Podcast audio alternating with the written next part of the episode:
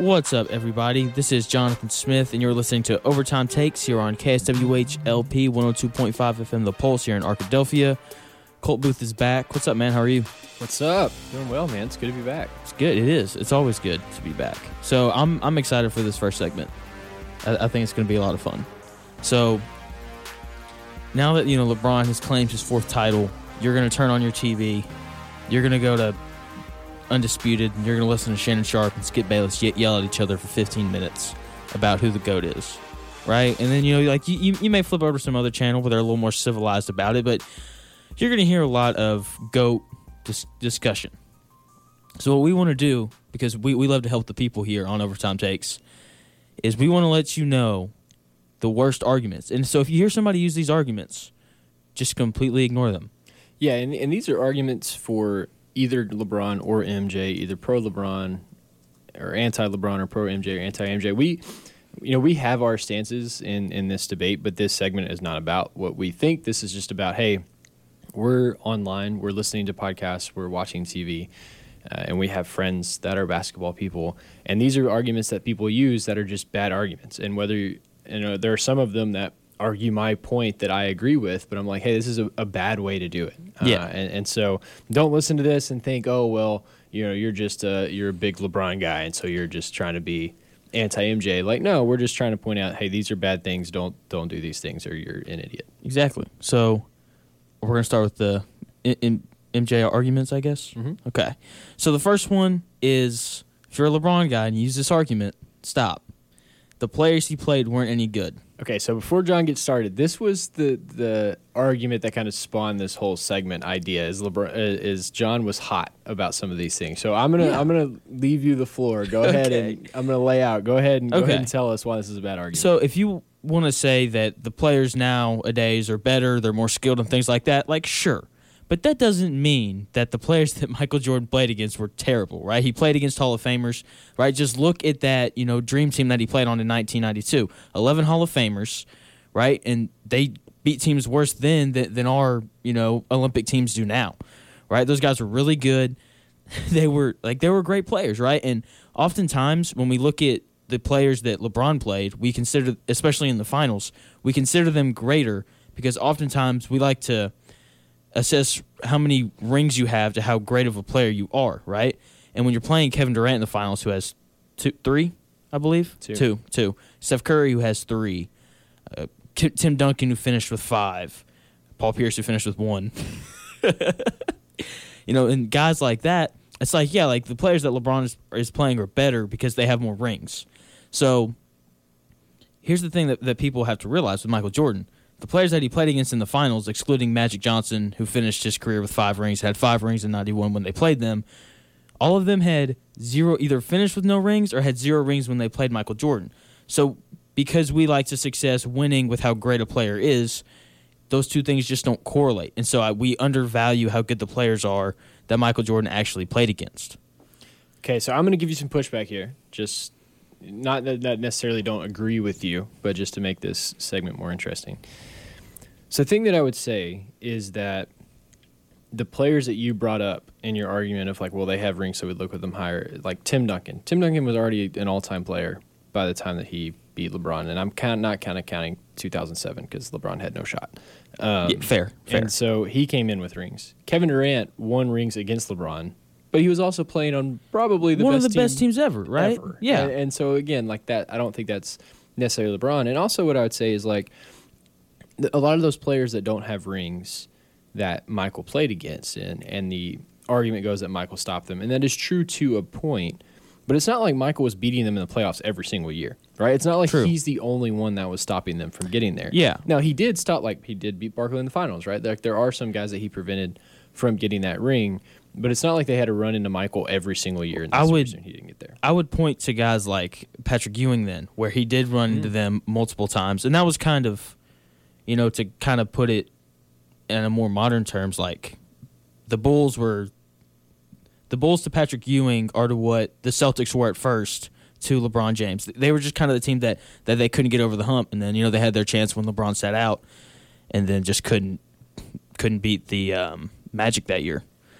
So I, I do think that there's guys in the East. We just don't talk about them because they don't have any rings. Yeah, and and here's what my also my pushback is is I'm not going to argue about those top flight players because those were all time players and those were amazing guys that might Yeah. beat. I do think if you look at the rosters one through twelve, I Oh, do think players today definitely are today. better. Oh, Be- I for- totally for multiple reasons, especially that second three-peat. The NBA had just went under an expansion, and so the pool is a little bit diluted because they went under expansion the year before they started that second three-peat. And if you look at the influx of foreign players that we have today, Oh yeah, like some of those guys, right? We see, we know Giannis and Luka, right? These are top flight players in the league. That MJ didn't have to deal with those foreign guys as much. yeah. other than probably I totally agree. However, they also fill out the the deeper part of the rosters in a way that Jordan did not have to compete against. And so, while it's not as flashy of of stuff that LeBron's competing against, I do think on a whole the league is more talented than it was when Jordan played.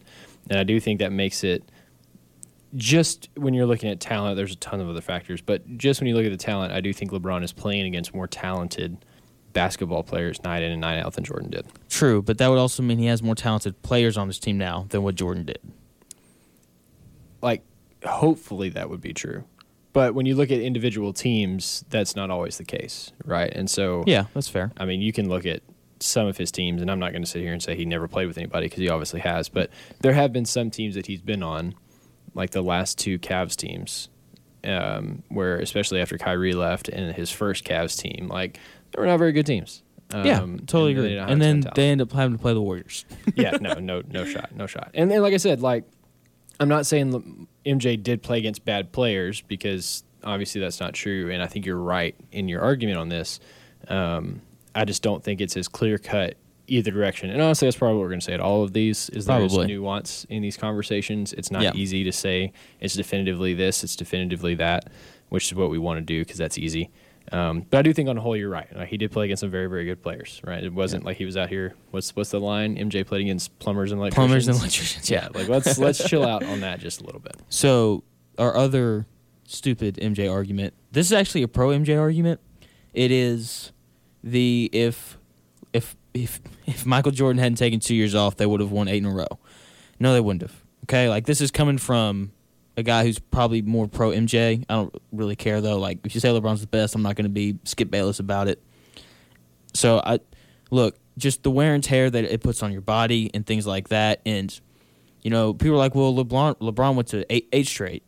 I would argue that you know the East at the time wasn't very strong. You know, because what? Who who was the second best team? You can't even tell me who the second best team in the East was when when LeBron was was out in the East and that he went to eight in a row. You know, Um, whereas so I feel like Yeah, that no, kind of helps him a little bit. Maybe early, Maybe. and then the problem is it's eight years, right? So there's, Yeah. never, there's not going to be a good, a great team for eight years that, Yeah. that runs through there. He had different teams that that rose and, and fell, but yeah, I, I get what you mean. and so just the the wear and tear on, on your body, I just feel like that would would have hurt him, especially in an era that I think Colt would agree is was definitely more physical. You know, like imagine having to play I also think that's an overrated argument. True, but a little overrated. Yeah, Anyway, yeah. continue. and and so I just think that you know the wear and tear on his body, I think he would have lost some motivation just because that's that's the one thing that's really impressive for me with these guys who go to multiple finals. It's like I've been here before, I've won it before.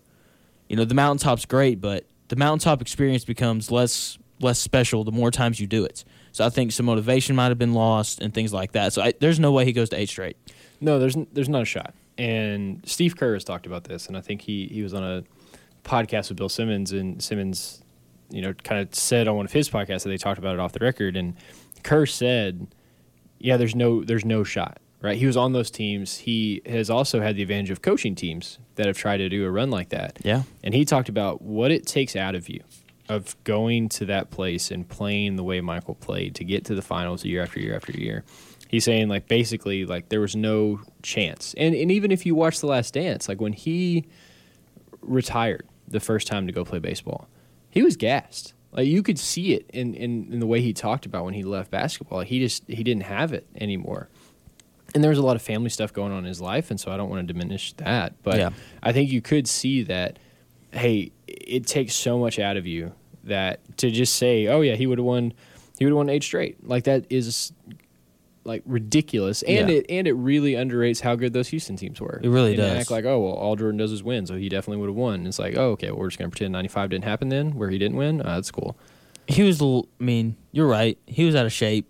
and things like that coming in from a baseball season. But yeah, I I I, I agree with you. I I think we're on the same page with this.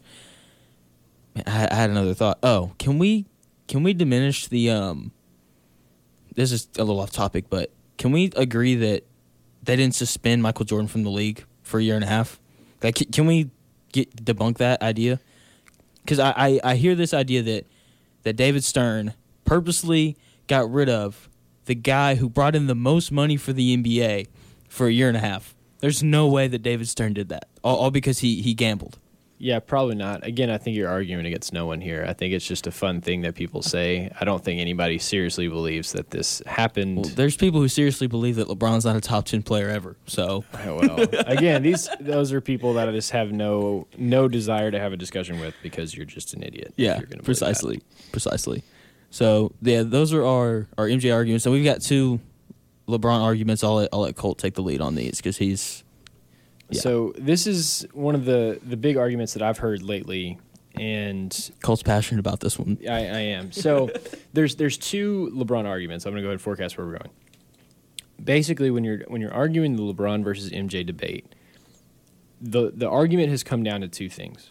If you are pro LeBron, the argument is longevity, right? Because Jordan six of six, winner, competitor da da da da, right? Like the the argument against that is LeBron is going to play so long at such a high level that even if his peak wasn't as high, because of his longevity, you have to take him over Jordan. That's the best pro LeBron argument. The best pro MJ argument is that well, MJ was a better winner, he was a better competitor, his peak was higher, and so you take that over the longevity of LeBron. Now, I want to preface this by saying uh, LeBron's still playing, right? He's not retired. This conversation is not over. He still has years to write what he's going to end up being as a player, whereas Jordan has. And so the reason that this argument upsets me is that people say with the LeBron longevity argument, well, it's just due to the modern era. Right. Well, he has better medicine. He has better technology. Like, if Jordan had had that, he also would have played as long as LeBron has played. Or maybe they don't say that, but they do. LeBron, the, the, idea is that Michael Jordan would have played longer than what he did. And they seek to discredit the longevity of LeBron by saying, well, it's only because of, you know, the, the modern era in medicine and everything like that. Now, does that play a factor? Absolutely, right? The reason that LeBron has been as successful as he has is because of some of the advancements and the things he does. But we're going to do a little exercise here. We're going to go through some of the names of the 2003, 2004, and 2005 draft class, and we're going to look at hey, which of these players is still kind of in their post prime? Right? Because that's where LeBron's at. He's the best player in the league. He was the best player in the playoffs. He led his team to a championship. Which of these players from the next three draft classes is still in a position where they could do that? Darko Milicic, no. Carmelo Anthony, washed. Chris Bosh retired. Dwyane Wade retired. Uh, we're going to keep kind of go through the first round. Nick Collison, absolutely not. Uh, David West retired. Doris Boris Diaw retired. Uh, Do you Leandro Barbosa, Kendrick Perkins, who's what, now what so washed that he's on TV. What they, hey, you remember the finals when the Spurs put Boris Diaw on LeBron and LeBron really struggled to score? Okay, 2004, Dwight Howard, wash, couldn't even play in the final. Sean Livingston uh, retired. Luol Deng retired. Andre Iguodala still got a little bit left, but definitely Not in the much. later part of his career, pretty much washed. Kris Humphries. The only reason you know his name is because he was engaged to a Kardashian. J.R. Smith retired. Tony Allen retired. All right, we're gonna go 2005. Andrew Bogut, no one cares about him. Deron Williams retired. Chris Paul, the only one he's that's still, still kind of like, hey, he's pretty good. I wouldn't say he's still. he's not what he was. He's not what he was in the same way that LeBron is still pretty close to what he was. Yeah. Andrew Bynum, no. Uh, so this Danny Granger, no. Gerald Green, no. Nate Robinson, no none of these guys that were drafted the year, the year after, two years after LeBron are anywhere close, other than Chris Paul, to the level that they were at at one point in their career, and most of them aren't playing anymore. Agreed. And so yeah. to say that, well, the modern era helped LeBron, well, why didn't it help anyone else? Yeah. Because every single person that LeBron came in the league with is washed. They're done. They're not the same guys they were. Where LeBron's still pretty close to the same guy he was. And so to say, oh, well, it's only because of the modern era, that's the only reason. Well, if that were true, every other player should be great. Right? This is the same thing that happens with with Brady, where people say, "Oh, well, it's all the advancements and all that kind of stuff." Okay, well then why are other people falling off in a way that he's not? Yeah. Right? Do I think they understood how to use that better? Do I think they made uh, took advantage of that in a better way than other players? Probably. That's probably true. But they had to choose to do that. They had to choose to care enough about winning to do that. They had to put that investment in their bodies because they wanted to win. And LeBron's never been hurt, right? He got hurt last year for a groin injury, probably set out longer than he needed to because he knew that team wasn't going to go to the playoffs. So he said, Yep. hey, I just might as well rest. And so to sit here and be like, oh, well, his longevity, it's only because of the modern. No, no, no. There's something special about him and the way he invests in the body in a way that other players don't. And, and so I think that's just a bad argument. If you're trying to, the, the longevity argument is a good argument. If you're trying to counter that by just saying, well, it's only because of the modern area, that's a bad argument. So I'm I'm going to give you some pushback. I do agree with you though. So what about the people who point out the fact that Michael Jordan won his last championship in '98 when he was 34? And and here's the thing. And then you- you're going to be like, well, 17 years. Well, he only played those extra years because he came straight out of high school, whereas Michael Jordan had three years of college, four, four years, three years, Three years. three years of college. So he's coming out at 22, which gives him, which that gives LeBron an extra three years on him to put up numbers and things like that, and be first team All NBA and things of that nature. So, here's what people miss when they say that. One, college minutes are not the same as NBA minutes. And so you can't just add the three years of college minutes, like, oh, well, let's pretend he played three more NBA years. No, that is not how that works. It's not even close when you look at the travel and level of play. Two, Jordan missed his entire second year with a broken foot. So that's a whole year of minutes that he did not play.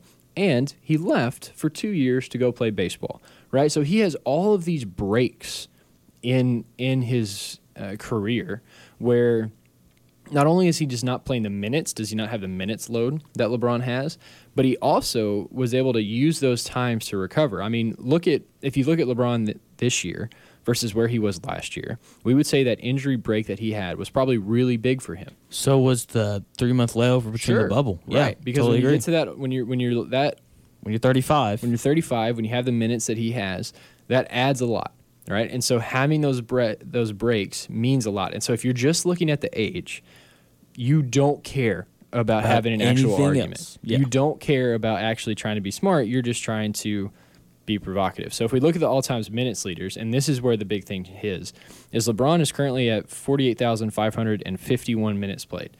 Um, and so that's just in the regular season. That right. doesn't his three seasons worth of playoff games. over three seasons of playoff games, and we know those playoff games are more intense than regular games, and so he's we playing more minutes in those he's games. He's playing more minutes in those games. So he's at forty eight thousand just in the regular season. Michael Jordan, when he retired, so this is f- when he came back, add in the Wizard seasons, all that kind of stuff, was at forty one, and so LeBron's already played seven thousand more regular season minutes plus the extra playoff minutes that he has over Jordan. And so to say, well, they're both thirty five, and so they're both same age, that that's that's not, how it works. The same. Yeah. That is not how it works, and it's not the same. And so don't don't make that argument either. Okay. And then your your other your other LBJ argument. So you like you like this one too. I do, and this is one that I'm going to be honest. I don't know if I completely agree with. Okay. So the argument for for Jordan is that Jordan was a better winner. He's a better competitor. When we watched The Last Dance, that's what we walked away with feeling, right? Was that Jordan would not lose. He was insane and maniacal in the way that he went about the game. And if you're trying to argue that Jordan was better than LeBron, you're going to say, well, LeBron doesn't have that, right? Whatever that is, LeBron doesn't have it in the same way. I do think that's true that LeBron maybe probably doesn't have that in the same way. The argument that upsets me is like six for six, never lost, right? LeVar Ball never lost in the finals. And so if you are the reason I think that's a bad argument is because if you look at LeBron and his finals record, right? Four and six. And people point to that like, oh, he's the loser, he did this. My question is how many finals should he have? Right? And if you go through it, he probably should have three or four. Right? If you look at who when he was favored, he's only been favored three times in the finals. And he has four. That means there was one time He won when he wasn't supposed to. He won when he wasn't supposed to. He actually, is two times he won when he was supposed to because he did lose one when he was supposed to win. And and that's the biggest Jordan argument is you say, well, 2011 finals, Jordan would never let that happen. And I can't really disagree with that, right? Like probably not, right? He's probably not scoring eight eight points in a finals game in the way LeBron did. But I think to say, well, LeBron did that, and so that means he's not a winner. That means he's Yeah. not a clutch performer. Is to f- just totally erase the Everything next else. nine years of what came. That's one of my. That's one of the big things for me. I hate hate when a guy has a good game and then people are like, "Oh, this guy's good," and then you know, because every every professional player has their one or two games where they go get thirty and have like eight assists, maybe not eight assists, but like they have these high games. And people like, "Oh, I told you such and such was really good." It's like, no, they had one good game. Like LeBron had one bad series. It happens. Let's let's go look at the other nine. Right. And, and, the- and the argument say, well, it never happened for Jordan. And that's true, right? It didn't. In the finals, he never had that bad series. He never, like, there wasn't games or series where he didn't show up. And so I'm not trying to take that away. That was bad from LeBron. Yeah. But I think to then say, well, that was who he was for his whole career is dumb. Like, that's not who Yeah. he was. He had a bad series and he was like, I'm never letting that happen again. And he hasn't. Yeah. Right. And he has absolutely showed out in every single final since then, every playoff since then. Um, and he's won. I mean, the the looked at it right. He won one that he shouldn't have in 2016, and he lost one that he shouldn't have in 2011. Agreed. And so he's probably a wash. Now the the odds say that they were actually the the Thunder were favored in that Miami series. But they weren't. Like te- technically, sure. Here's the thing: neither one of us really have a good enough basketball memory from 2011 to really remember what See, things I vividly saying. remember, vividly remember the Mavericks series just because um, I was a Mavericks fan growing up. Right. But you're right. The Thunder series, I just remember them getting beaten five. Yeah, and, and that's I think we look back on that and say, oh, they got beaten five, and you know Durant and Harden, and Westbrook were all young, you know, which is true. But I think we really diminish that Thunder team, Yeah. because of what the final result ended up being. Agreed. And so I just think to say that, oh, Jordan was a better winner, I do think that's true. I do believe that to be true. But to act like LeBron is just a loser and can't win anything is to ignore the, the Everything else. Yeah, the 10 Yeah. finals appearances and everything that he's done. Totally agree. So we got like five minutes, and plot twist. You ready? Mm-hmm. Any and all Michael Jordan, LeBron James debates are stupid, and here's why. Oh, man. Well, we just spent like thir- 20 minutes Yeah. talking about how this, but go ahead. Because at the end of the day, you're not going to change anybody's mind. Very, very few people are going to be like, you know what? You're right. it just doesn't happen. No, know? yeah, I mean, especially, and, and I would say too, I think my mind is open to being changed. I think there are some people whose mind is open to be changed. There, there are a few, and few and far between. my mind's not open to be changed right now. I, I just want to wait and see what else LeBron does. I mean, if he wins another one, if he goes to eleven finals and wins five, maybe he goes to another Western Conference Finals and plays at a high level, like. That longevity and the amount of years that he's done it is going to be hard to argue with. But yeah, right now, I think you're right because you're not changing anybody's mind. No one's changing their mind. They have their mind set up and they're just going to stick to it no matter what. Yeah, and it's one of those things where like we're splitting hairs at the end of the day. Like we're out here talking about bad finals appearances and things like that. And you know, at the end of the day, you know, you I think you hit the nail on the head earlier talking about, you know, if you arguing for for LeBron, you appreciate greatness over time whereas if you are if you're arguing for Jordan, you you you argue peak, you Right, know? And, and it's that's just it's just which one do you prefer? Right. I'm I'm a peak guy personally. So I mean, but at the same time like 16 first first 16 all, all NBA selections like that's And it's really impressive. more. Yeah, he might I don't see a world where he's not All NBA next year. Unless he gets hurt. Maybe, but other than that, like he's going to have more All NBA. I mean, he's probably going to have one or two more top three NBA M- MVP finishes. I'm trying to think. So theoretically, see that's right. They they do it by forwards. So yeah, he'll he'll get. I was trying to think like, like you But can think, but he yeah, can, you can vote for him as a guard. That's the thing. Like the way he plays, especially now. I mean, he led the league in assists this year. he did. Like, and I think as he gets older, in that athleticism, like we're already seeing it decline. But as Are you sure his hit, his head's still at the rim? Um, yeah, his first step's a little slower. He's not as close, whatever. But Yeah, I'm just kidding. I do think that as he as his athleticism starts to decline, when he's 38, he can put up 15 and 10 assists, and I, you know I could see his shooting improve as he gets older, where he has to kind of work on that and rely on that more. You know that at 38 years old, that's incredible. Yeah. Like, and it's going to be weird to see LeBron and him not be the best player on the floor anymore. it is. But that should have happened, like should have in quotes happened four years ago, You know- and he's still here. You know, you know what would be really crazy is if he was like the second best player on a bad team, and the best player on the team was his son. Yeah, that's never gonna happen. You're you're, you're out on Bronny. I mean, I'm not out on Bronny, but like, let's chill out. Hey, dude, if they played together, that would just be insane. I, I just Yeah, like baseball is one thing because you can play baseball for a long time just because it's just the wear and tear just isn't the same. But basketball, and the fact that he might be still at a decently high level when they do that. it- it'll be his twenty second year in the league. yeah, which is just absurd. I I couldn't. So, is, is that all you got? That's all I got. I think that's all we got. Don't don't be stupid when you're arguing LeBron versus MJ. That's how we'll close. So when we come back, we're gonna talk a little bit of college football. So Colt didn't really like my my Sam Ehlinger stuff, which is okay. He's a he's he's from Texas. He he loves the Big Twelve, and so we're he, he, we're gonna talk a little bit more about that. We're gonna look we're gonna look towards this upcoming weekend. The only game that people really care about is what we're gonna talk about. So that's coming up next year on Overtime Takes here on KSWH LP 102.5 102.5 FM, The Pulse here in Arkadelphia. And we're back with more overtime takes here on KSWH LP 102.5 FM, The Pulse here in Arkadelphia. I'm your host, Jonathan Smith, with Colt. What's really, up? really good first segment, I yeah, think. we had fun. So, yeah. So college football. All right, let's let's get into this. So, if you're listening listening to the show on Monday, I talked about Sam Ehlinger and how overrated he is. Okay, and um, I don't think he's as good as what people say, especially guys like Joel Klatt who just think he's sent from God. I guess I don't I don't understand it. So Colt and I we we have this very agreeable take that I'm going to kind of use for this. So whenever we watch the Lakers play, we always say the same thing. It's if Kyle Kuzma played for anybody else, we would never hear from Kyle Kuzma again. Mhm. And that's kind of the way that I see Sam Ehlinger. Like, because he's the quarterback at Texas, we're going to talk about him just because he's the quarterback at Texas, and they're they're pretty f- formidable in in the Big Twelve. But if he was the starting quarterback at Iowa State or TCU, I don't think we we wouldn't hear about him.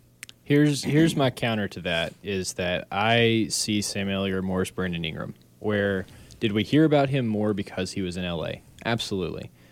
But when he got traded and he went to New Orleans, we still heard about him from time to time because he's that good. Where it's like, yeah, we got to talk about this guy.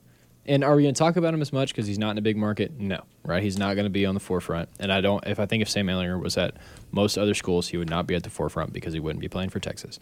But we would still talk about him. And honestly, people would probably rate him better if he did play somewhere else because he wouldn't have the expectations of being at Texas that he has now.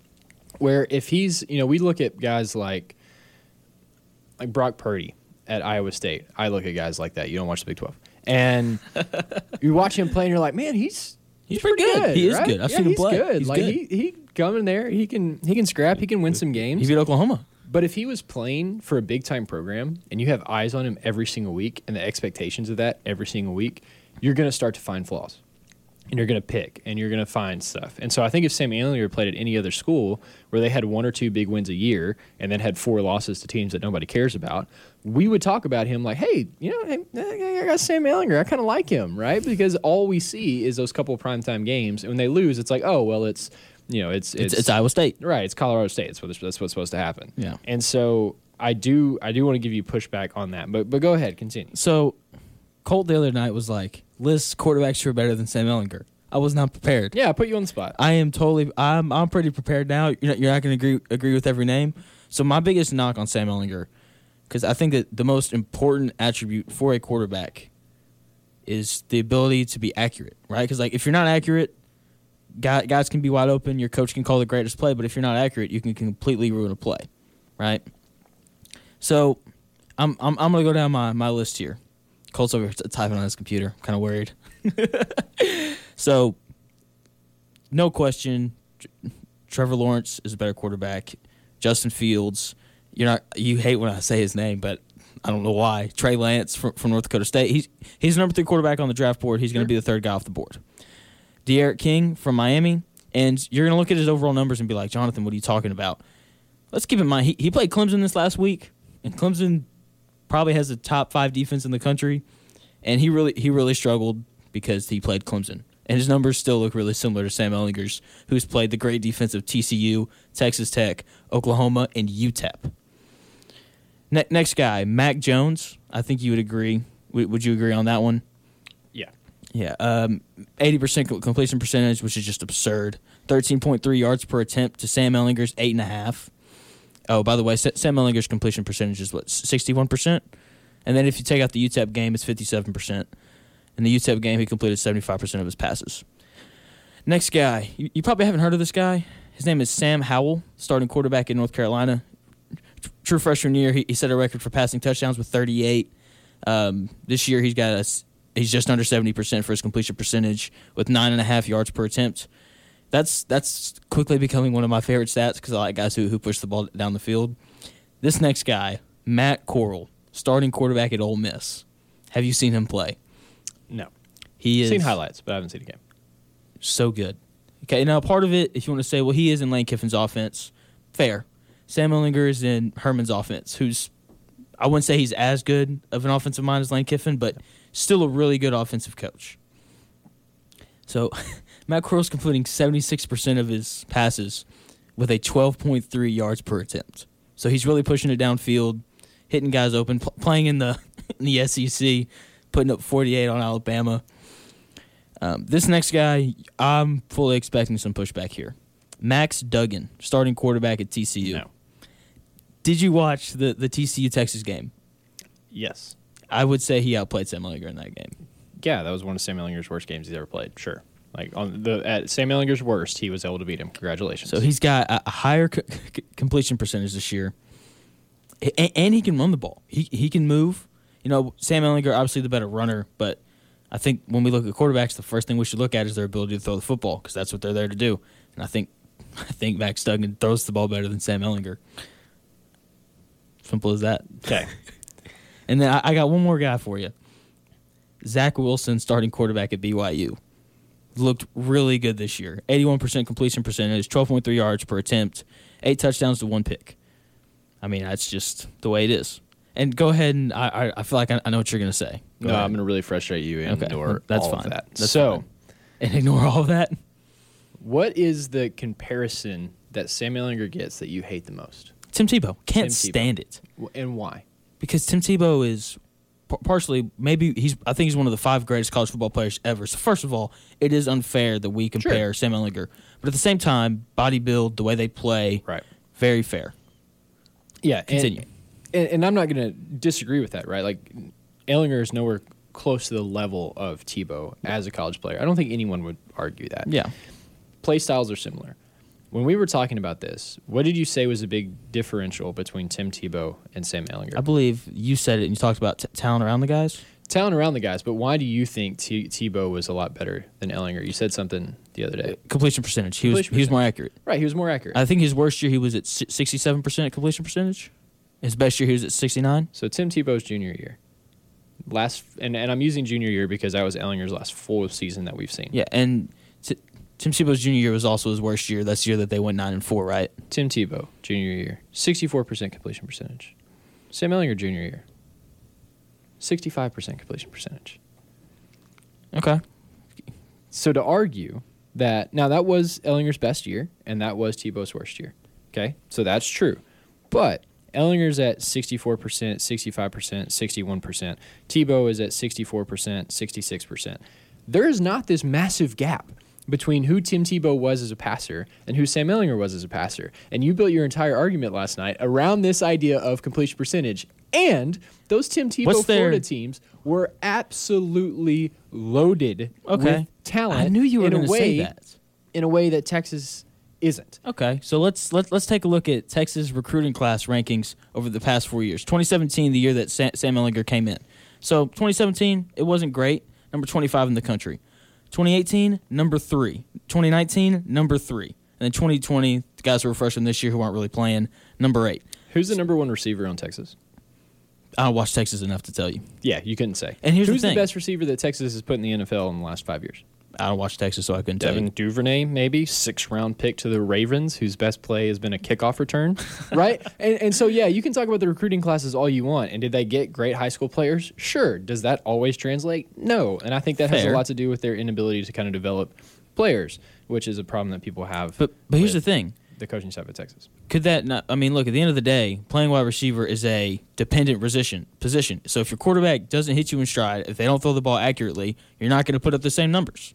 Yes, but when when draft scouts are way better than just looking at stats when they're looking at drafting players and evaluating players, they're able to separate who has a great quarterback and who doesn't, and are they still good? Do they run their routes well? All that kind of stuff. That's why we see guys from D two schools get drafted, is because it's not Yeah. about who your quarterback is in that evaluation. So are their stats going to be the same if their quarterback isn't as great? No. I would counter if you don't have any good receivers, it's really hard to get the ball to them because they're not open. Unless And you so- play, unless you play in the Big Twelve, where defense is an option. defenses aren't as good. I'm not And- gonna I'm not gonna counter that. And look, here's the here's the thing I will say about Sam Ehlinger that I really like. When he gets in the red zone, they score touchdowns. Yes. that that is the one thing that I love about about him. You I think he's thrown 14 touchdown passes this year, so obviously his receivers have the ability to get open. You know what I just realized as we're having this argument? What's up? You're you are a Lamar is a running back guy. I'm That's, not that's who you are. And the reason I say this is because you you're looking at the full package of who Ehlinger is, and you say, "Hey, we're just going to ignore all the awesome And look, running he- stuff he is a minute, good runner. and we're just going to look at his Okay. worst trait, Okay. and we're going to evaluate him on that." Okay. And you're ignoring the running. You're So- ignoring the leadership. You're ignoring what he brings to the team in the locker room. You're ignoring how people rally around him and what he does for the for for the university. Okay, so do- you're do we ignoring all at- of that to say, "Well, he doesn't do this one thing well, and so I'm going to dislike." Okay, him." so do, do we want to look at uh, Sam Ehlinger's rushing stats against Tim Tebow's? I'm not. Look, we we've been over this. I'm not telling you Ehlinger is Tim Tebow, right? Like that's not the argument. And He's that's- not on that level. I'm just saying you were you were claiming that he's this terrible passer and that he's, He's- these terrible completion percentage. He's not. a, that's he's just not true. He's not accurate. Like his, like you play in the Big Twelve with a with an offensive head coach, who's who's recruited well, and your completion percentage is like sixty one percent. Okay, oh, here's- four games in to be fair. Sure. but his best. You said his best And year was only sixty four percent. So here's here's how I know that I'm right and that Sam Ehlinger is actually good. Who is your least favorite NFL team? My least favorite, probably the Patriots. I can't stand the Patriots. Who's your second least favorite NFL team? I don't know, man. Um, I'm leading you into this, and you see it, and you just don't. Probably the- there. It's the Dallas Cowboys. You Okay, yeah, you're like right. the I don't Dallas like the Cowboys. Cowboys. You You're hate the. Cowboys. They are your least favorite NFL team over the Patriots. Don't even lie. It's the Cowboys. I can't stand the Patriots. Who but is one of your least favorite college football teams? The University of Texas. You really don't fair. like them for whatever reason that I don't understand. It's fine. So, which quarterback have you railed against in the NFL all Okay. year? Dak Prescott. Which quarterback in the in, in college football have you railed against all year? Sam Ehlinger. This has nothing No. to do with who those guys are as players. Time You hate Texas Hold- and you hate Dallas, up. and so you're just going to argue that they're bad because that's just this weird agenda that Hold you up. have that you can't see through. That's thing- what's happening. Hey, I like Dak. Okay, I just don't think he's a superstar. I, I've I've said that Dak Prescott is a franchise quarterback. See, you're doing the same thing here. Like, look, I'm not saying Sam Ehlinger is bad. I'm just saying that there's like a lot of other I'm guys just that take saying- above him. I'm and just you're doing the same thing with Dak. This this, this is fine. It's just- fine. I just, just want you to admit that you're not seeing things clearly because you hate their team so much. I'm I'm just saying that. oh, you're funny, man. I'm so glad I had you on today. okay, hold up. I I I got You got nothing to say. You got nothing to say because you don't want to admit it, but you know I'm right. It's fine. You know It's I'm fine. right. Like there are several quarterbacks across the, across college football that you would take before you took Sam Ehlinger. Okay, yeah, I would probably take eight eight of those guys above Sam Ehlinger. Like that. That's my point. And guys Cool. talk So about he's in the top five percent of quarterbacks in college football. I hope so. He plays He's not this. He's not an amazing. He's not one of the top three guys. And, like it's like, fine, but to say that he's is- not good is just you're you're lying to yourself. And the other thing for me is when you start. So for me, I I look at stuff because my view of college sports is a little bit different. Like you want to win, obviously that's the thing. But at the end of the day, like if you're playing college football, your goal is is to get to the NFL. Like that is Sure. And so that's really kind of the lens that I look through it. And guys like Joel Klatt, I hate his Sa- Sam Ehlinger stuff, who think that he's going to stick around and be play, playing the NFL for 10, 12 years are wrong. Like he's he's going to get drafted in the fifth or sixth round, be around for three years at most, and then he'll he'll be done. Yeah, I mean, I, I agree. I don't think he's gonna be great. And in the same way that Tebow wasn't, right? And Tebow was the Yeah. best best version of Ehlinger, and he couldn't make it in the NFL. And so I don't think Ehlinger is either. I'm not gonna I'm not gonna disagree with you on that, but I'm just saying what he brings to a college team. I think you're underrating some of the stuff that goes under the radar a little bit. I think when you look at him as a leader and what he's that is, to that I, I will admit, I am terrible at looking at stuff like that. I just kind of look at what's on the field. It's it's same thing with basketball. That's one of the things that I don't acknowledge enough of with guys like LeBron James and guys like that.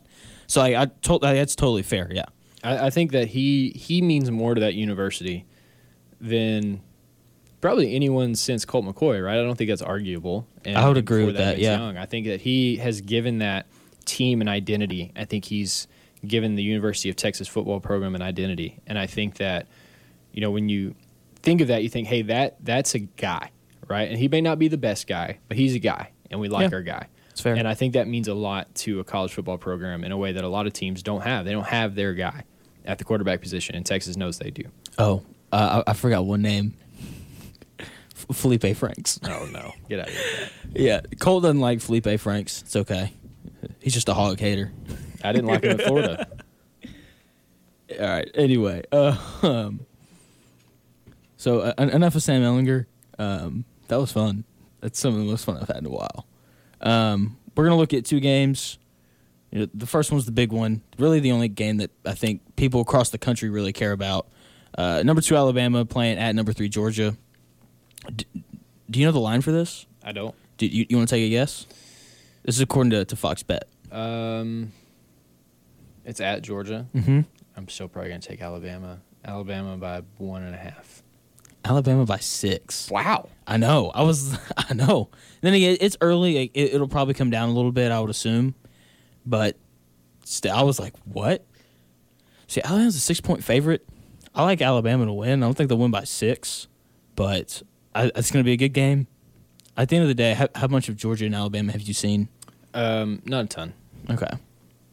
So, What what I would say about this, and, and the reason I think I would pick Alabama, and it's the reason that I was kind of riding with the Patriots this year, was with everything that's happened this offseason, when you look at the amount of turnover that you have in a college football team, you need as much continuity as you can. And I know Georgia's been there, you know, that Kirby Smart's been there for a little while, but when you look at okay, well, who can reload and get things set year after year after year? Nick Saban. No one's better than Saban. And so I figured that Alabama would come out well, and, and I think we've seen the same thing with Clemson, where some of these other teams, pretty much every other team, has struggled in some way. Even Georgia, right? We've seen them not play well in the first halves of against back-to-back games now. Yeah. Uh, and so, yeah, I think it's Alabama. I think as the year goes on, some of these other teams will start to figure things out and Yeah. will be strong at the end of seasons. I think if Alabama and Georgia play the last game of the season, this would probably be a closer line, and I might take Georgia. But this early, like, I- it's got to be Bama. So, I've seen almost every minute that Georgia has played this year, and I really like Georgia. Georgia's a really good football team, but Kirby Smart just doesn't get it. Like he just can't wrap his mind around the fact that in order to win and to win a national championship, you have to run a spread offense and you have to have a dynamic quarterback. And like Stetson Bennett's great. He's out here doing it for guys like me who are who are shorter than six foot. You know, he's accurate. He's very poised. You can tell he's an upperclassman. You can tell he's played a lot of college football, but he's not dynamic. He doesn't throw the ball sixty yards downfield. You know, he's going to hit guys on third down when it's third and four, 10 yards down the field, and they just don't they don't push it down the field enough, especially to beat a defense like Alabama's, where you have to hit them over the top and hit those money balls. You know, and I like Stetson Bennett. He's tough. and He plays hard, but I like Mac Jones more. I like Alabama's offense as a whole more, just because they spread it out and they they throw the football better. And whereas Georgia, I think, can be a little too run dependent. Now, I will say I do think Georgia's defense is better than Alabama's this year, so we'll see. But I think it's gonna be a really good game. I don't think it's gonna. I think it's gonna be a field goal game either way. But I, I like Alabama. So the only thing is, I'd say like Georgia, yeah, they don't have that kind of quarterback. I don't think that's necessarily Kirby Smart not getting it because who is the most dynamic quarterback in college football? Probably, It's Justin Fields. yeah. Where was Mo- Justin Fields? Most dynamic, yeah. Georgia. Georgia, right? Like I think he saw that. I think he saw that he needed it. He just wasn't able to keep his guy. Yeah, and then you know they they tra- they played that redshirt freshman against Arkansas, and he was you could tell you know he was like six five, can run, and he just wasn't. He's just he's just not ready yet. He's freshman. Just yeah, not ready. like, he's And he's young. I think they'll get there, but yeah, they, they don't have that guy right now, and I do think that's going to be a problem for him. So I, I wouldn't be surprised if we saw JT Daniels at some point, honestly. Especially if, you know, they come out, they get, you know, they go down 14-0. Wouldn't be surprised if we saw him. 'Cause he was, he was good at USC. Yeah. You know, and then J- Jamie Newman, is- is that his name from Wake Forest? You know, he was a guy who opted out. I, I like your theory on that. That's you can go ahead and tell him because it's it's a good one. Yeah, so basically, when I see a guy transfer in to a program like Georgia, and Georgia the whole time never wavered that they were going to play in the fall, and we see a guy like Jamie Newman opt out because he wants to prepare for the NFL draft, what that tells me is that he wasn't going to be a starter. And it's better for him to opt out and get ready for the draft than it is for scouts to be like, wow, he couldn't even beat be the best quarterback on his team. You know, Yeah. and so I think that says that he wasn't going to be the guy, and that you know either JT Daniels or this other guy was going to be the guy. and He knew that, so he wanted to leave. Yep, couldn't agree more. So last game we're going to talk about, we're, we are going to talk about the Arkansas Ole Miss game just because we are in Arkansas. That's just what kind of what you do on the radio. What do you think the line is here? I, I, I like this, this this guess the line thing. Sh- Shout out to, to Um, Bill Simmons. Ole Miss by seven and a half. The disrespect. Ole Miss by Was it two and a 10? half. Oh. I thought I was No. disrespecting Ole Miss. I'm sorry. Ole, Ole Miss by two and a half. Uh, I'm I'm excited. Honestly, I think, excluding, I think this is Arkansas's toughest game, excluding Georgia, just because of the offense that Lane Kiffin does have, and they did just put 48 up on Nick Saban in Alabama, even though apparently Lane Kiffin had their defensive signs, Yeah, according to Nick? Saban.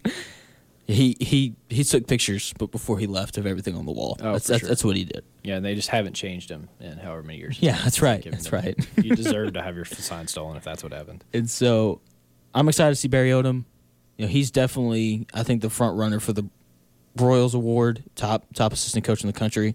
I think Sam Pittman is up for SEC Coach of the Year, just because let's be honest, they're a blown they're a missed call away from beating Auburn and, and being ranked in the top 25. Sure, he has to actually win some games though. right? Agreed, Like agreed. having a lot of close losses is not going to be enough. To Oh yeah. Then again, like we're only we're only three games in. I think you know they'll they'll be fine. If they go five and five, I, I think he'll win it, just because of how bad Arkansas was last year. So, yeah, um, I'm gonna pick Arkansas just because heart heart over brain. Yeah, I'm, I'm picking Ole Miss. You just I think they're gonna hang? I need to elaborate much more. Yeah, Ole Miss is going to put 50 on Arkansas. hey man, we'll see.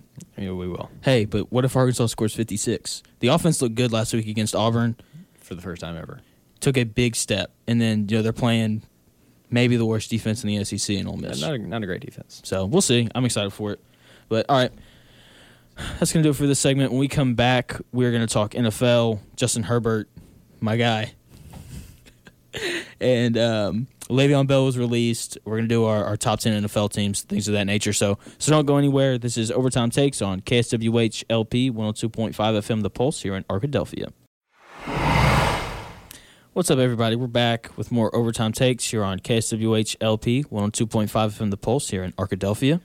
All right. So as we move into our, our NFL segment, I'm just going to get out of your way, and I'm going to give you a couple minutes to gloat and to say you called your shot. Because here's the thing: last year, John loved Justin Herbert in college, and over and over and over again, he told me how Justin Herbert was going to be this great player, and he's going to be a good NFL player, and he had this big arm. And I really didn't believe it. Like I thought he might be there. I thought he was kind of Josh Allen y to me, where it's like he had the tools to to get there, but it's probably going to take him a while. I- I'm just going to end there. So go ahead, John. Tell us tell us what we need to know So what, what Cole's trying to say is that I should quit radio and go be an NFL scout and scout quarterbacks for a living. Not even close to what I'm saying. So yeah, so I was on Justin Herbert early last year. So there's just so last year I had the opportunity to go watch Oregon play Auburn in week one, and it was like the first time I'd really seen Justin Herbert play. And you walk out, and you know how like when you go to a high school game, there's the guy who's really good, and you just know it. Like he's taller than everybody else. He's just bigger, and he's kind of got this swagger that you just know, like like that. That's their guy. And Justin Herbert walks out on the field at six six, and it's towering over everybody and you could just tell like this dude's really good, right? So you know you, you, they they outplay the they outplay Auburn in the first three and a half quarters, and I'm like this Justin Herbert guy, like I'm I'm in on this dude, And you know the arm the arm strength is there. He's got the size. He's really athletic. Right. I remember when they played when they played in the Rose Bowl last year. He he rushed for th- for three touchdowns. And I text Cole after everyone like touchdown Justin Herbert. He was like, "It's a rushing touchdown. Nobody cares." But then you know we we talk about Sam Ehlinger. That's all he wants to talk about. But but anyway, anyway, Yeah, I'm just purposely trying to annoy you, and, and I did well. and um, yeah, he's he he's he's willing to throw it. You know, that's one of the things that you know listening to some different podcasts and stuff where they where they bring scouts on is like they they look for guys who are not afraid to, to let the ball go. You know, guys who throw with anticipation and things like that. And that's one of the things that we've really seen these these first few weeks. And look, like he just went toe to toe with Drew Brees. You know, um, he went toe to toe with Patrick Mahomes. So like he's you know they get some better pieces around him. You know, I think you know they improved the defense. You know, they the Chargers definitely have their franchise quarterback. I love him. He's awesome. I'm trying not to be jealous because Tua hadn't played yet for Miami. At the same time, because like if Tua ends up being bad, and and you know Justin Herbert's out there doing that, it's always going to be a, a what if thing. So yeah, I I love Justin Herbert. He's awesome. Yeah, he's played amazing. When you watch him in college, I don't think we kind of realized until later that he just didn't have a lot of talent around him, which is weird to say at Oregon. It used to them being loaded at, at kind of skill positions, but they didn't have that. And so, yeah, him getting to the NFL, man, he showed out, and, and he's been awesome, and it's been fun to watch. And he's another one of these young guys that, man, it's just fun to, to watch him play because he, he's dynamic. He can absolutely, you know, he's a cannon for an arm. He'll move, he'll run. Like, he's a lot of fun, and it's going to be a lot of fun to see him and, and Mahomes kind of duel for the next, you know, seven, eight years in that division. Yeah, it kind of sucks for him, man. Because if he was in like, I don't know, Anywhere any other other than the division Chargers, where he didn't have to play Mahomes twice a year, so yeah, man, he's he's really good. I love watching him play. I'm I'm looking forward to kind of the future with him because he's obviously you know, he won't be the best quarterback in the league as long as Patrick Mahomes is around, but he definitely has. I like him more than Joe Burrow. That being said. Joe Burrow's offensive line is bad. I would I would think you would agree that the talent in, in almost at San Diego. Talent in Los Angeles around Herbert is definitely better. Whereas, you know, I, I like Joe Burrow. He's tough, but I just think in terms of talent, arm strength, things like that, I think you probably would take Herbert. Right? So, so basically, you're saying that he's really good. He's not going to be that top level guy that Mahomes is going to be, but he's going to be around and he's going to be fun to watch on Sundays. He's going to be there. Talking about Herbert or Burrow? Herbert. Herbert is going to be. wonder. like- I wonder who that sounds like. It's almost. Is he? Is he Phil Rivers? no, he's going to. I think like he's like top five quarterback in the league kind of guy at some point. yeah, Rivers was at some points. Yeah, but no, it's not the same. I'm just kidding. You know, he's it's not going to be same. Phil Rivers.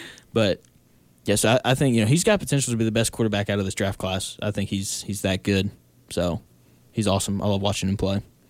So it was nice watching him throw for four touchdowns on Monday Night Football, and then throw an absolute dime to Mike Williams, and then their kicker put it off the upright. Missed it. That's just like typical Chargers football. That's what that is. That's why he's Phil Rivers. Okay. The ghost of Phil Rivers is still haunting the Chargers. So um, we're gonna move on to Le'Veon Bell. He was released last night by the Jets. So I've got three possible landing spots. Do, do you have any? Go for it. So number one, or not number one. These are just three teams. The Bears. You know the Bears are probably the surprise of the NFL. I still think they're smoking mirrors. Wouldn't surprise me if they went out and picked him up. They they need a running back that may help Nick Foles a little bit. So I I, I wouldn't mind seeing him there. I think he'd be a good fit there. I've read a lot of Steelers stuff, but there's no way that the Steelers are gonna no shot, no way. So let's just get let's just get that out of the way. Uh, the next team, speaking, you know, we were just talking about Justin Herbert, the Chargers. Austin Ekeler's on the IR. They need a running back that may help Justin Herbert, especially a guy like Le'Veon Bell who can catch the ball out of the backfield and things like that. They need a running back. They could definitely go sign him, but I don't know if I like this one or not because they don't pay running backs. That's why they let Melvin Gordon go. So I don't, not fully in on that one, but we'll we'll see. And this is probably the one that, if I had to put money on it, I would probably pick the Bills. Bills need a running back. Their two two backs combined are averaging under four yards a carry. They're not great. They're not bad. They're just kind of meh, you know. And you know you're not paying Josh Allen anything right now. They can definitely afford to pay him. And with the way that you know that Bills staff is, like they want to run the football, they want to establish a ground game, especially being up north where it's cold. And when it gets cold, it's kind of it gets tougher to throw the ball. Unless you're Josh Allen, you can throw the ball hundred, you can chuck it. But anyway, So I, I wouldn't mind seeing him end up in Buffalo. I think I think it'd help Josh Allen too in terms of open, opening up the pass game when you have to come into the box for a guy like Le'Veon Bell. So I, I would really like to see him end up in Buffalo. And they're a team that wants to win. They are, and like they're that, that wants to win now, and that's what kind of move you make for Le'Veon Bell. So here's here's my response to all of that. okay. I don't care. So I just I haven't cared about Le'Veon Bell in like three years, and Well, he, he's a problem. I don't even I don't even care. It's not even the, the off the field stuff for me. It's he's not the same guy anymore. He's just not. And like yeah, the Jets are terrible and their organization is atrocious. But he he hasn't been a great player for them since he got there. There's a reason that they're cutting him and and and taking some of that contract is because he's just not a special player anymore. And so yeah, if he goes to the Bills, great, that'll help him. But I don't care. I'm, we're not going to be watching his highlights. We're not going to be talk. The only reason we talk about him is because of what he was, not because of who he is. And so you're getting him for who he is now, and that's a pretty good running back. But I think Fair. there's a lot of pretty good running backs in the league. So my thing is him not being good good with the Jets completely supports my my running back theory. It is it's not who your running back is. It's who your offensive line is. W- worst offensive line in the league, Cincinnati Bengals. Second worst offensive line in the league, New York Jets. And yeah, but Joe Mixon's pretty good. you're right. That's how, that's how I'd counter that. He's pretty good. I think it's probably more of a scheme thing than it necessarily is a line thing. Yeah, that's fair. But it's just it's one of these things where at the end of the day, if you get your average run of the mill running back and you and your offensive line creates holes, if they're in the NFL, they can probably see the hole. You know, maybe they're, they're not as good in space, maybe they don't catch the balls well out of the backfield and things like that, but at the end of the day, like remember when Zeke Zeke held out? No, it wasn't that year. Maybe he got hurt. And they they put in Pollard and they didn't really miss a beat. Like I just think that it's more about your big guys up front than it is who you have standing behind your quarterback. Yeah, it's about scheme. It's about all that kind of stuff, and that's why you're we're moving towards this don't pay running backs type deal, unless It's know Alvin you- Kamara or, Aaron Jones. or like Derrick Henry, and you can pay him smartly, right? As long as you don't overpay for him. But Yeah. yeah, so with Le'Veon Bell, yeah, I don't I don't really care where he goes. so we're gonna move into our, our top ten teams. I'm excited for this. So there's one team I'm interested to see if you put on your top ten. I know I didn't put them there, so I'm I'm interested to see if you put them on or not. So I'll I'll I'll I'll, I'll allow you to go first. You got it. So I'm just gonna react to yours. To, Okay. to your top ten. That's fair. So and and and off it's it's much more fun just to me to say you're wrong or you're right without having to make my own list. All uh, right. And so we're we're gonna do that. So I have to ask you then: Do you think I put the the, the Raiders on my list? Because that that was the team I was kind of interested to see interested to see if you put on there or not. I would not have, I didn't either. but I would be ready to put them on there. They're like shortly. eleven or twelve.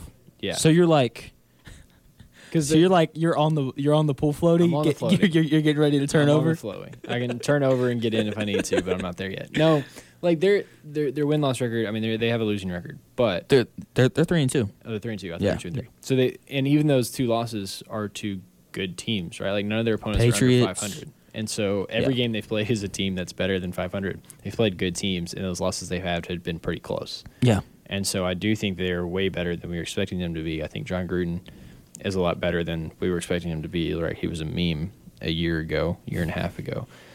But I don't think I would have him in the top ten yet. We'll have yeah, to see. I, I agree. So number ten, you're not gonna like this one. That's okay. Number ten, I have the the the New England Patriots. I just don't. I'm waiting on Cam to, to be Cam, and may, maybe he won't be Cam. Well, he has COVID, so Well, you, you know what I mean. Like, I'm kind of waiting on because look, like he had the one great year when he won MVP and then went to the Super Bowl, but every year outside of that has been pretty average.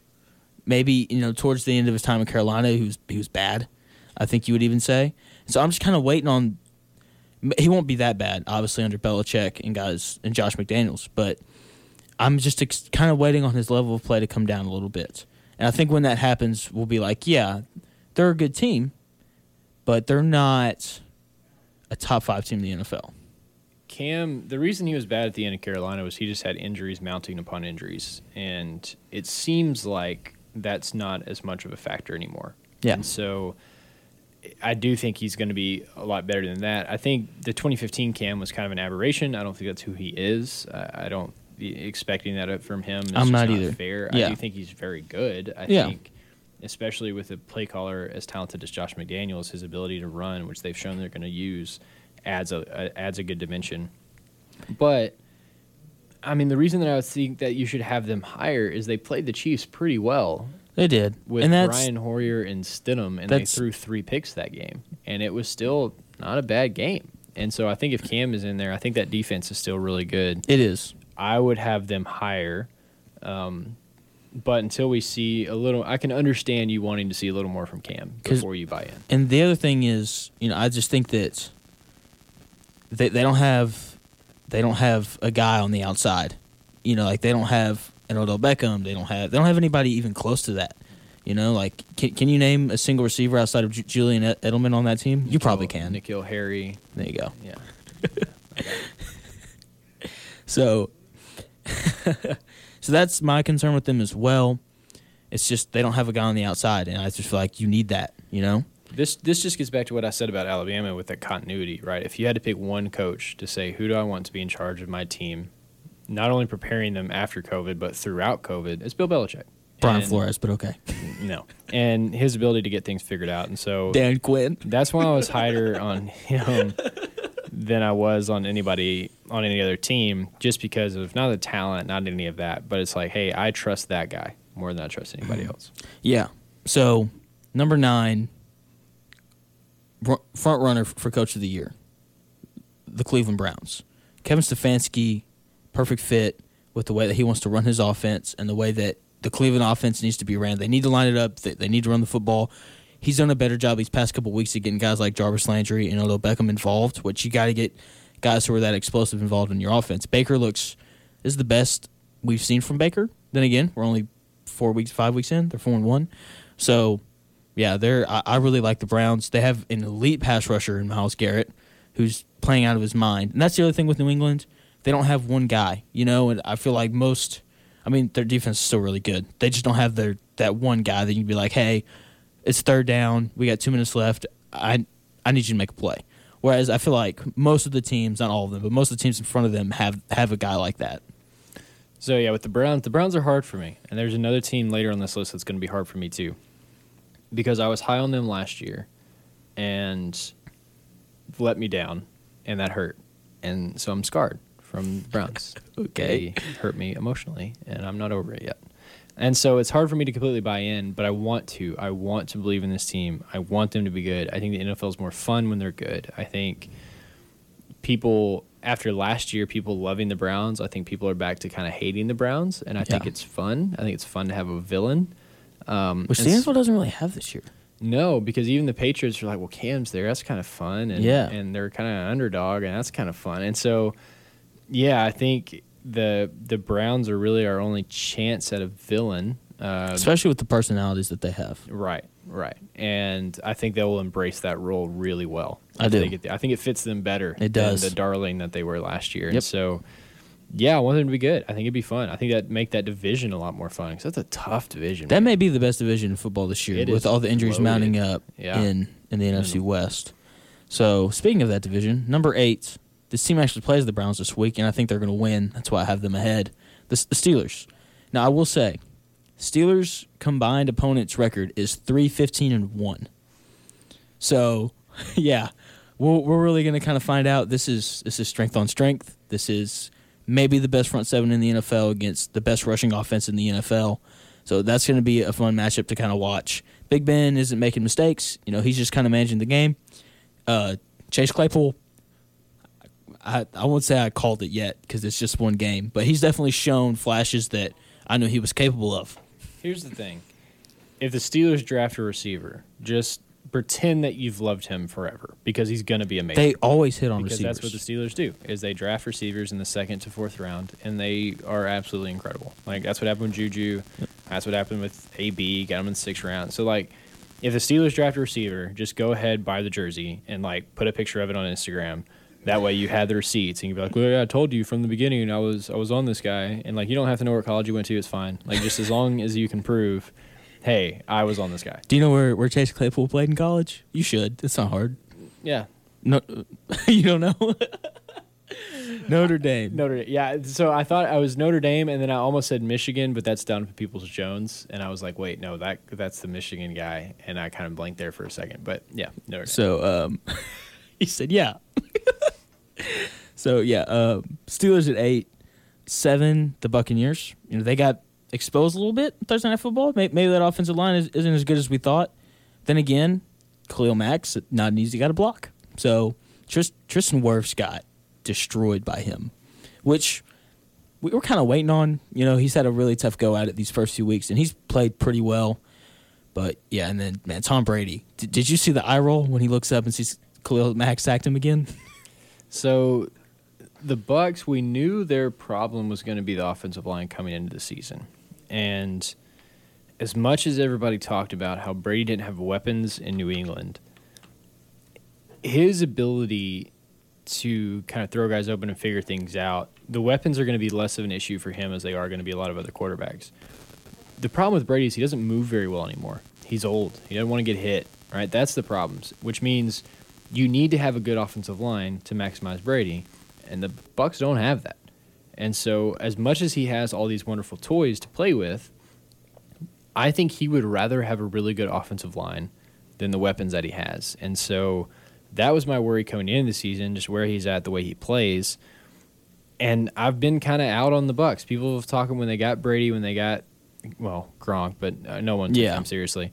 People were talking about them as Super Bowl contenders. I like them. I just didn't see it. I like their think- defense. I think Brady is not the guy. I mean, we all know he's not the guy he was, but I'm not sure he's the guy that can really elevate in the same way. Yeah. And because that offensive line is bad, it worries me. Well, the defense is good. I like their defense. Obviously, you know, weapons are really good. You know, I was talking about it, I believe, on Monday, about how I think part of the reason why we're seeing the interceptions and stuff is because he's spreading the ball out too much because he has so many weapons. Like Mike Evans should have more more receptions than the third best receiver on the roster, and like it shouldn't really be close. Like Mike Evans should have 100 receptions, and the third best receiver should have between 50 and 60. You know, and then maybe Godwin has somewhere between 80 and 90. You know, so th- those that's I think the problem. I think that's why he's throwing so many interceptions. And yeah, the offensive line got dominated by the Bears. I didn't realize how good that Bears defense was. Like I knew it was good, didn't realize it was that good. Speaking of which, w- would you have the Bears in your top ten? They're, they are they're four and one. They're four and one. Yeah, I was about to ask where they're where they're at in here. No, No, no. I'm still sitting in my room. I still have my sweater on. We're still eating cookie dough, Yeah. watching movies. I'm still out on the Bears. Yep, me too. Uh, number six, even though they got absolutely destroyed last night, I still have the Bills here. I think they're better than all those teams that I listed. The quarterback, you know, Josh Allen, he, he threw two picks last night. First one was not his fault. Second one definitely was. He had some other throws that could have, maybe should have been picked as well, though. Yeah, that's true. You know, I, I like how he pushes. There's one play last night when they, they scored their final touchdown. He like rolls out to his left, and his running back is like, "Throw me the ball." You know, he's like five yards in the fight, and he's like, "No," and throws an absolute bullet to the end zone for a touchdown.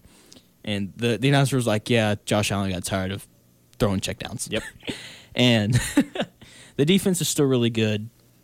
Didn't didn't look like it last night though. But I mean, it's one game. I'm not gonna completely jump off go jump off the ship just because they had they played one bad game. It's one game. The Titans have been coming off a ton of rest with all the COVID stuff. Yep. Um, and so I do think that's helpful. Obviously, their preparation has been a little strange with the COVID stuff, but we know they're rested. And so, yeah, I wouldn't look too much into it. It was a Tuesday game. It's weird timing. You know, Yep. it's hard to draw any kind of lasting conclusions from a game like that. And so, speaking of the Titans, I do have them at number five because they are undefeated. Their defense is good. Derrick Henry, dude, the fact that he threw Josh Norman of all people just made me so happy. if you haven't seen the clip, just go look up Derrick Henry stiff arm, and you'll see him toss Josh Allen to the side like he's a doll. It's pretty ridiculous.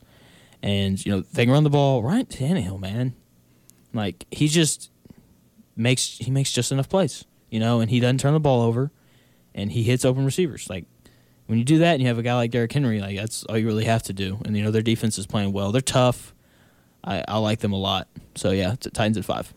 Yeah, no, I'm gonna stand by that. Um, I think they're really. We were kind of underrating them coming into this season. Like, oh, well, is Tannehill going to be able to do it again? It's just, yeah, dude, they're just going to be a solid team, man. Like they they have a good coach, they have a good program set up there, they run the ball well. So, yeah, I'm I'm not going to disagree with that too much. So now we get. So I, I always say this. So I, top four teams start is the, the the Super Bowl bubble. These are the teams that I think can win the Super Bowl. Number four, we have the Seattle Seahawks. Russell Wilson. Enough said. Get him on Master Chef. Get him on Chopped. Like he's gonna win all of those shows. My guy's cooking. Yes, he is. So, you know, at the same time, it feels like we're just saying Russell Wilson's the fourth best team in the NFL, even though Metcalf. He's a dude, man. So, I saw this tweet. It's, it was from Jamal Adams, so it's definitely bias, but I can totally. I, I think I agree with it. DK Metcalf is our new Calvin Johnson, just with the size and the athleticism and the speed and everything. Like that is who he looks like. yeah, and, Except and, he's six four, not six seven. and Russell. Well, Calvin Johnson was six five. Calm down. Russell Wilson said that he wants to be Montana or Steve Young to Metcalf's Jerry Rice. Like he sees him as a potential Yeah, all-time great guy. he is. He's so good. He's man. incredible. He- he's incredible. the And we only- know the athleticism is incredible. The only thing I don't like about Metcalf is his mouthpiece. It looks like he's got a pacifier in. Nah, I'm in. I'm out on that. I'm in. Like, why not? Look at the baby. Sure. yeah, that little baby is going to absolutely put you through the turf and then run a 4 4 and leave you in the dust. as he he to doesn't run a four four. Chase Claypool is the tallest receiver since Calvin Johnson to run under a four four. Sure, but Get it right. Matt, right. Outweighs him by about 50 pounds Fair. solid muscle. Um, Cris Collinsworth. All receivers look like that. Yeah. I love that man. All right, um, three two one, really easy. Um, three of the Ravens. You know they're really good. I think p- people were overreacting when they got beat by the Chiefs. Like it's, it's the Chiefs. Who are also really good. and who just seem to kind of have Lamar Jackson's number. And you know, the only concern, like I'm gonna keep talking about it, like I guess I'm gonna prove Colt right here. They don't play well from behind because I love Lamar Jackson, but he just doesn't throw the football super great. You know, like he's a good passer, not a great one. Like so, I like they have to get get an early lead, which when they play 95 percent of the teams, that's what they're gonna do. Yeah, I mean, Lamar. Lamar is in a dangerous zone here of we all loved him when he came out. And for whatever reason, I think most smart people don't do this, but there are there is a contingent of people who think, well, he can't win a big game, right? He can though, like he's a good quarterback. Absolutely, and I believe he can too. But if he doesn't, if they have another bad playoff loss, or if they, you know, have some losses down the stretch, he's in danger of becoming one of those guys that we just kind of write off, right? And I don't want that to happen to him because I do think he's incredible. And he's great for the NFL. He is, and so I like the Ravens. I think them as a team are, you know, it's just a great organization and what they've been able to do with Lamar and completely change how they play offenses and how NFL offense is constructed has been fun. Um, and so, yeah, I'd still have them as a top three team. I mean, they've they've lost all of their losses have been really good teams uh, that that play well, and so yeah, I'm not really worried about them. Yeah, and then number two, I have the Chiefs. So usually when teams get beat, I usually drop them at least a couple spots, but I'm not moving the Chiefs. no reason. They had one bad game. The defense was bad, but part part of that is I think Derek Carr is better than what people think. Uh, Jon Gruden's a much better coach than what people think. And I mean, look, it's one game. You're playing against a division rival who's excited to play against you. And I'm sure part of them was like, it's the Raiders. Like we always beat the Raiders. And then you know they just they lost one. Like it, it happens. Here's the thing that worries me about the Chiefs, and I probably wouldn't have moved them down either. But Mahomes didn't play well against New England. And if you look at stat line, it ended up good, but his two touchdown passes were those little pitches that are pretty much handoffs but count as touchdown passes. And even the week before against the Chargers, they didn't look great. And so I do worry with the Chiefs that, like, yeah, they've been winning these games, and you have Mahomes and you have Reid, so they're always going to be a threat. I think at the beginning of the year, and especially after that Ravens game, we were looking at this team like this absolute juggernaut that nobody was going to be able to approach. And the last three weeks, we've seen, hey, that's not really true. Um, Yeah. they they do have some weaknesses. They do have some holes, and so Monday night Chiefs Bills is going to be a really really good game and a pivotal. It's going to be very telling. how we look at both of those teams. And, and especially how we look at Josh Allen. Just kind of see how he bounces back. I lo- I'm I'm big on the Bills, so I had to bring them up. I think if the Chiefs and Mahomes come out flat, it should be some kind of warning signs going Yeah. off about that team after the last couple weeks. And look, this is the Bills' defense is eh, after New England probably the best defense that they're going to play this year.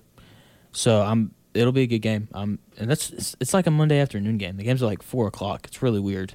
Yeah, because they have to have two Monday night games because the, the Thursday football Thursday night game got canceled. Yeah. Number one, I said said it last week. You know they they got to buy this week. The Green Bay Packers. The offense is really good. I'm higher on the defense than most other people, but I think part of that is just because, let's be honest, if you have the op- option between talking about Aaron Rodgers, Aaron Jones, and Davante Adams over their defense, then you're going to talk about Aaron Rodgers, Aaron Jones, and Davante Adams, and really just Aaron Rodgers and Aaron Jones because Davante Adams hasn't really been playing. So I, I'm in on the Packers. I think they're. If I had to pick a team to win the Super Bowl today, I'd probably pick the Packers. Then the, um, Alden Smith is an elite pass rusher who nobody talks about as an elite pass rusher. And they've they got another guy too, who I wouldn't say he's elite. I can't I'm blanking on his name, but he's also really good. So having two guys who can get after the passer, the back end is solid. I wouldn't say it's great, but linebackers. Let's be honest. Do we really care about linebackers anymore? Like, I think it's they're probably the least important position, especially on, on, on a defense, just because it's a passing league. You know, so unless you're a linebacker who blitzes really well or, or covers really well, teams aren't really worried about you. yeah, here's my take on the Packers: Jordan Love for Rookie of the Year. Yes. What he has brought to his team, he's brought more to his team than any other rookie in the NFL. Because what has he brought? He has angered Aaron Rodgers Yep. to the point of him burning the league down. He's so good, man. Rodgers is insane, and it's pretty much the same team they had last year, right? Same receivers, same OC, same running back, and yet he's incredible. Matt Matt LaFleur has been better too. I will say Sure. he he has improved. So, so why is Rodgers better? It's because he's angry and he's mad that they drafted Jordan Love, And he's not throwing round. the ball away. And so Jordan Love has brought more to his team and has led to more winning for his team than any other rookie in the NFL. And so even without stepping foot on the field, Jordan Love for rookie of the year. Yep. Right. Yeah. To- yeah. Sure. All right. so here we go. The the this segment that I thought was going to be so great, that I was really confident in myself in, has quickly taken a turn for the worst. Turns out betting is hard and we know nothing about it. So, but this is why we do it though, so we can learn. So, bets of the week.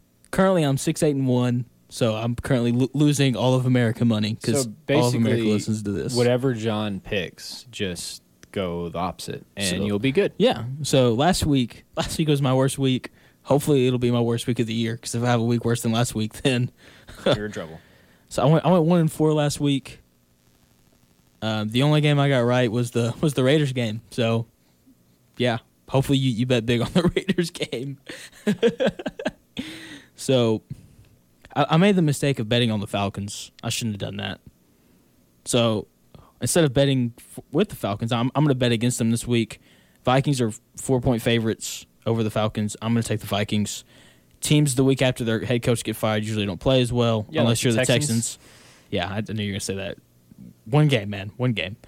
So I'm I'm not really uh so yeah, I, I like the Vikings. They played well Sunday night. They just couldn't you know, they they gave Russell Wilson the ball with 2 minutes left. That's it's, it's on them. Yeah, your big problem with this bet here is that you're betting on the Vikings, and uh, I think that's going to be an issue. But anyway, continue. So, next one, Broncos Patriots. I'm taking the Patriots. They're they're a seven and a half point favorite. No Drew Lock. I think since last year, the Broncos have only won like four games where Drew Lock has not played quarterback, and they usually get beat really bad. And the, and there's no Von Miller. So yeah, g- give me the Patriots. Um, I should probably do like final scores. So f- for the Vikings, we'll go Vikings win 31 31 23. And then Patriots win. I think they win big. I don't think this game's close. I don't care if Cam Newton's not playing. Is he playing? I, I have no idea if he's. I, I don't think he is. I don't. It's not going to matter though. Jarrett, Jarrett Stidham for for MVP. um, give, give me the Patriots. We'll go. Um, we'll go twenty-one to ten. I don't think the Broncos are really going to be able to score. Ravens versus Eagles. Give me the Ravens. You know, they're going to absolutely crush Carson Wentz. I should really just bet the Ravens every week. That's, that's what I should do. Uh, yeah, g- give me the Ravens here. Um, the Eagles are just really banged up. Carson Wentz is trying to do too much. He's throwing way too many interceptions. He's already thrown eight on the year. It's crazy how he's already thrown eight, interceptions and he's still the best quarterback in that division. I mean, now, yeah, you beating Andy Dalton. Sure, I'll give you that. And um, yeah, so we'll go Ravens 38, Eagles 21. I, I think it's going to be an absolute blowout. Rams 49ers. The Rams are only a three and a half point favorite, and I this is probably my favorite bet of the week. This is like, like if I had to like put a lock on any of them, it, it'd be this one. And now that I'm saying that, probably won't happen. So anyway, so yes, the 49ers are really banged up. I don't know if Jimmy G is going to be the starter or not. I don't. Bettard is that how you say his name? The their backup. Beathard, CJ Beathard. Beathard. Have you seen the um? Have you seen the the memes where it's like the Miami Dolphins played the 49ers and the 49ers got, and then they show Beathard's name and it's like beat hard. Mm, yeah. So yeah. um, so yeah, I'm gonna take the Rams. I don't think this one's gonna be close. Aaron Donald's gonna have a field day. Uh, he had four sacks last week, man. Four. That's absurd. Absolutely ridiculous. So, and you know, they gave up the 49ers gave up five sacks last week to Miami, whose whose pass rush is better. I think they're eighth in the league in average sacks per game, but still, you know, they're not they're not they're not going to stop this this Rams defense. That you know, you got Jalen Ramsey on the outside. So yeah, I like the Rams. We'll go 31 31-20. G- Give me the Rams. And then Bengals Colts. So this is my like so so the fifth bet is always hard for me. And you know, Colt and I were talking about this last night, and I was really tempted to do this, and Colt was like, "Take them." So I'm gonna. So Bengals Colts. I'm gonna take the Bengals plus seven and a half. I don't know if they win. Do Do you think they win? No. No. I, You, I- you just I- think they cover? I think they cover. Beating a team by more than a touchdown is hard. When you look at how many one one score games are in the NFL, I think it would really surprise you of how many are close. And and oftentimes those are backdoor covers, right? It's a team scoring a touchdown with 40 seconds left when the game's already over, but you know, just getting within and, and we've seen Joe Burrow do that a few times. I think he's covered every game he's been in. Which is hard to do. It's incredible. And so, yeah, I'd, I'd, I'd take the Bengals here. I'm not I, I, not to win, but definitely to cover. Give me a score, because I, I I don't know what to pick for the score here. Um, that is hard. I'm gonna say, That Colts defense is really good, so it's gonna have to be a, a low scoring game. yeah. I don't trust Philip Rivers, so this is good. I mean, I'd say like 21-17. Yeah, that's fair. I like that. It's gonna end up being like, you know, it's it's, it's, it's gonna be a tie game, and then the Colts are gonna score, and then and then go for two, and they'll get it, and then and then we'll miss. Yeah, it'll be an eight-point game. Yeah, probably. Okay, last thing before we go, this wasn't planned, but I just want your opinion on it. If you're the Vikings in that Sunday night football game, do you take the field goal or do you go for it on fourth and inches? Yeah, I've heard this back and forth. Right, like the I, I like going for it. I'll be honest, because like you're playing Russell Wilson. I mean, I don't think there's really that big of a difference between giving him the ball on the ten or the twenty five. So I I'm go for it, and then if you get it, like you you, you put the game away. Like you're you're playing to win. I I respect coaches who do that. yeah, I play for the win too. And people, I've heard people say, well, you you kick the field goal and you make it an eight-point game, so you have to get a two-point conversion. Well, here's the thing, because they're and, and people were saying, well, you know, Russell Wilson's going to score.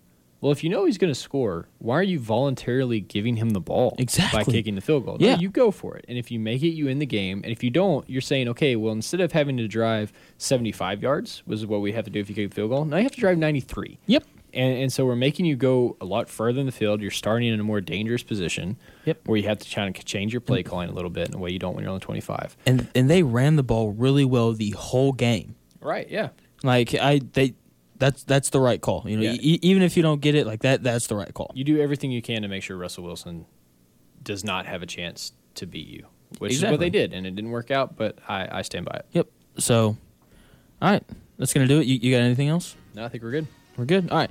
Also, thank you guys so much for listening. This has been Overtime Takes on KSWH LP 102.5 FM, The Pulse here in Arkadelphia. If you want to hear more, so usually I say that I do a podcast on Fridays, but it hadn't really been happening. No, so. But but if you missed Monday's show, actually no, the, the audio on that got messed up, so that's that, that's not up either. listen to this again. Yeah, just there you go. Yeah. Let's go back through. Listen Yeah. to me yell at John about Sam Ehlinger being good. All right. Anyway. yeah. So uh, Thank you guys again for listening. It was really fun. Thank you, Colt. You're great to have on. Absolutely. Thanks for having me. So, all right, that's going to do it here from us. Once again, this is Overtime Takes on KSWH LP 102.5 FM The Pulse here in Arkadelphia.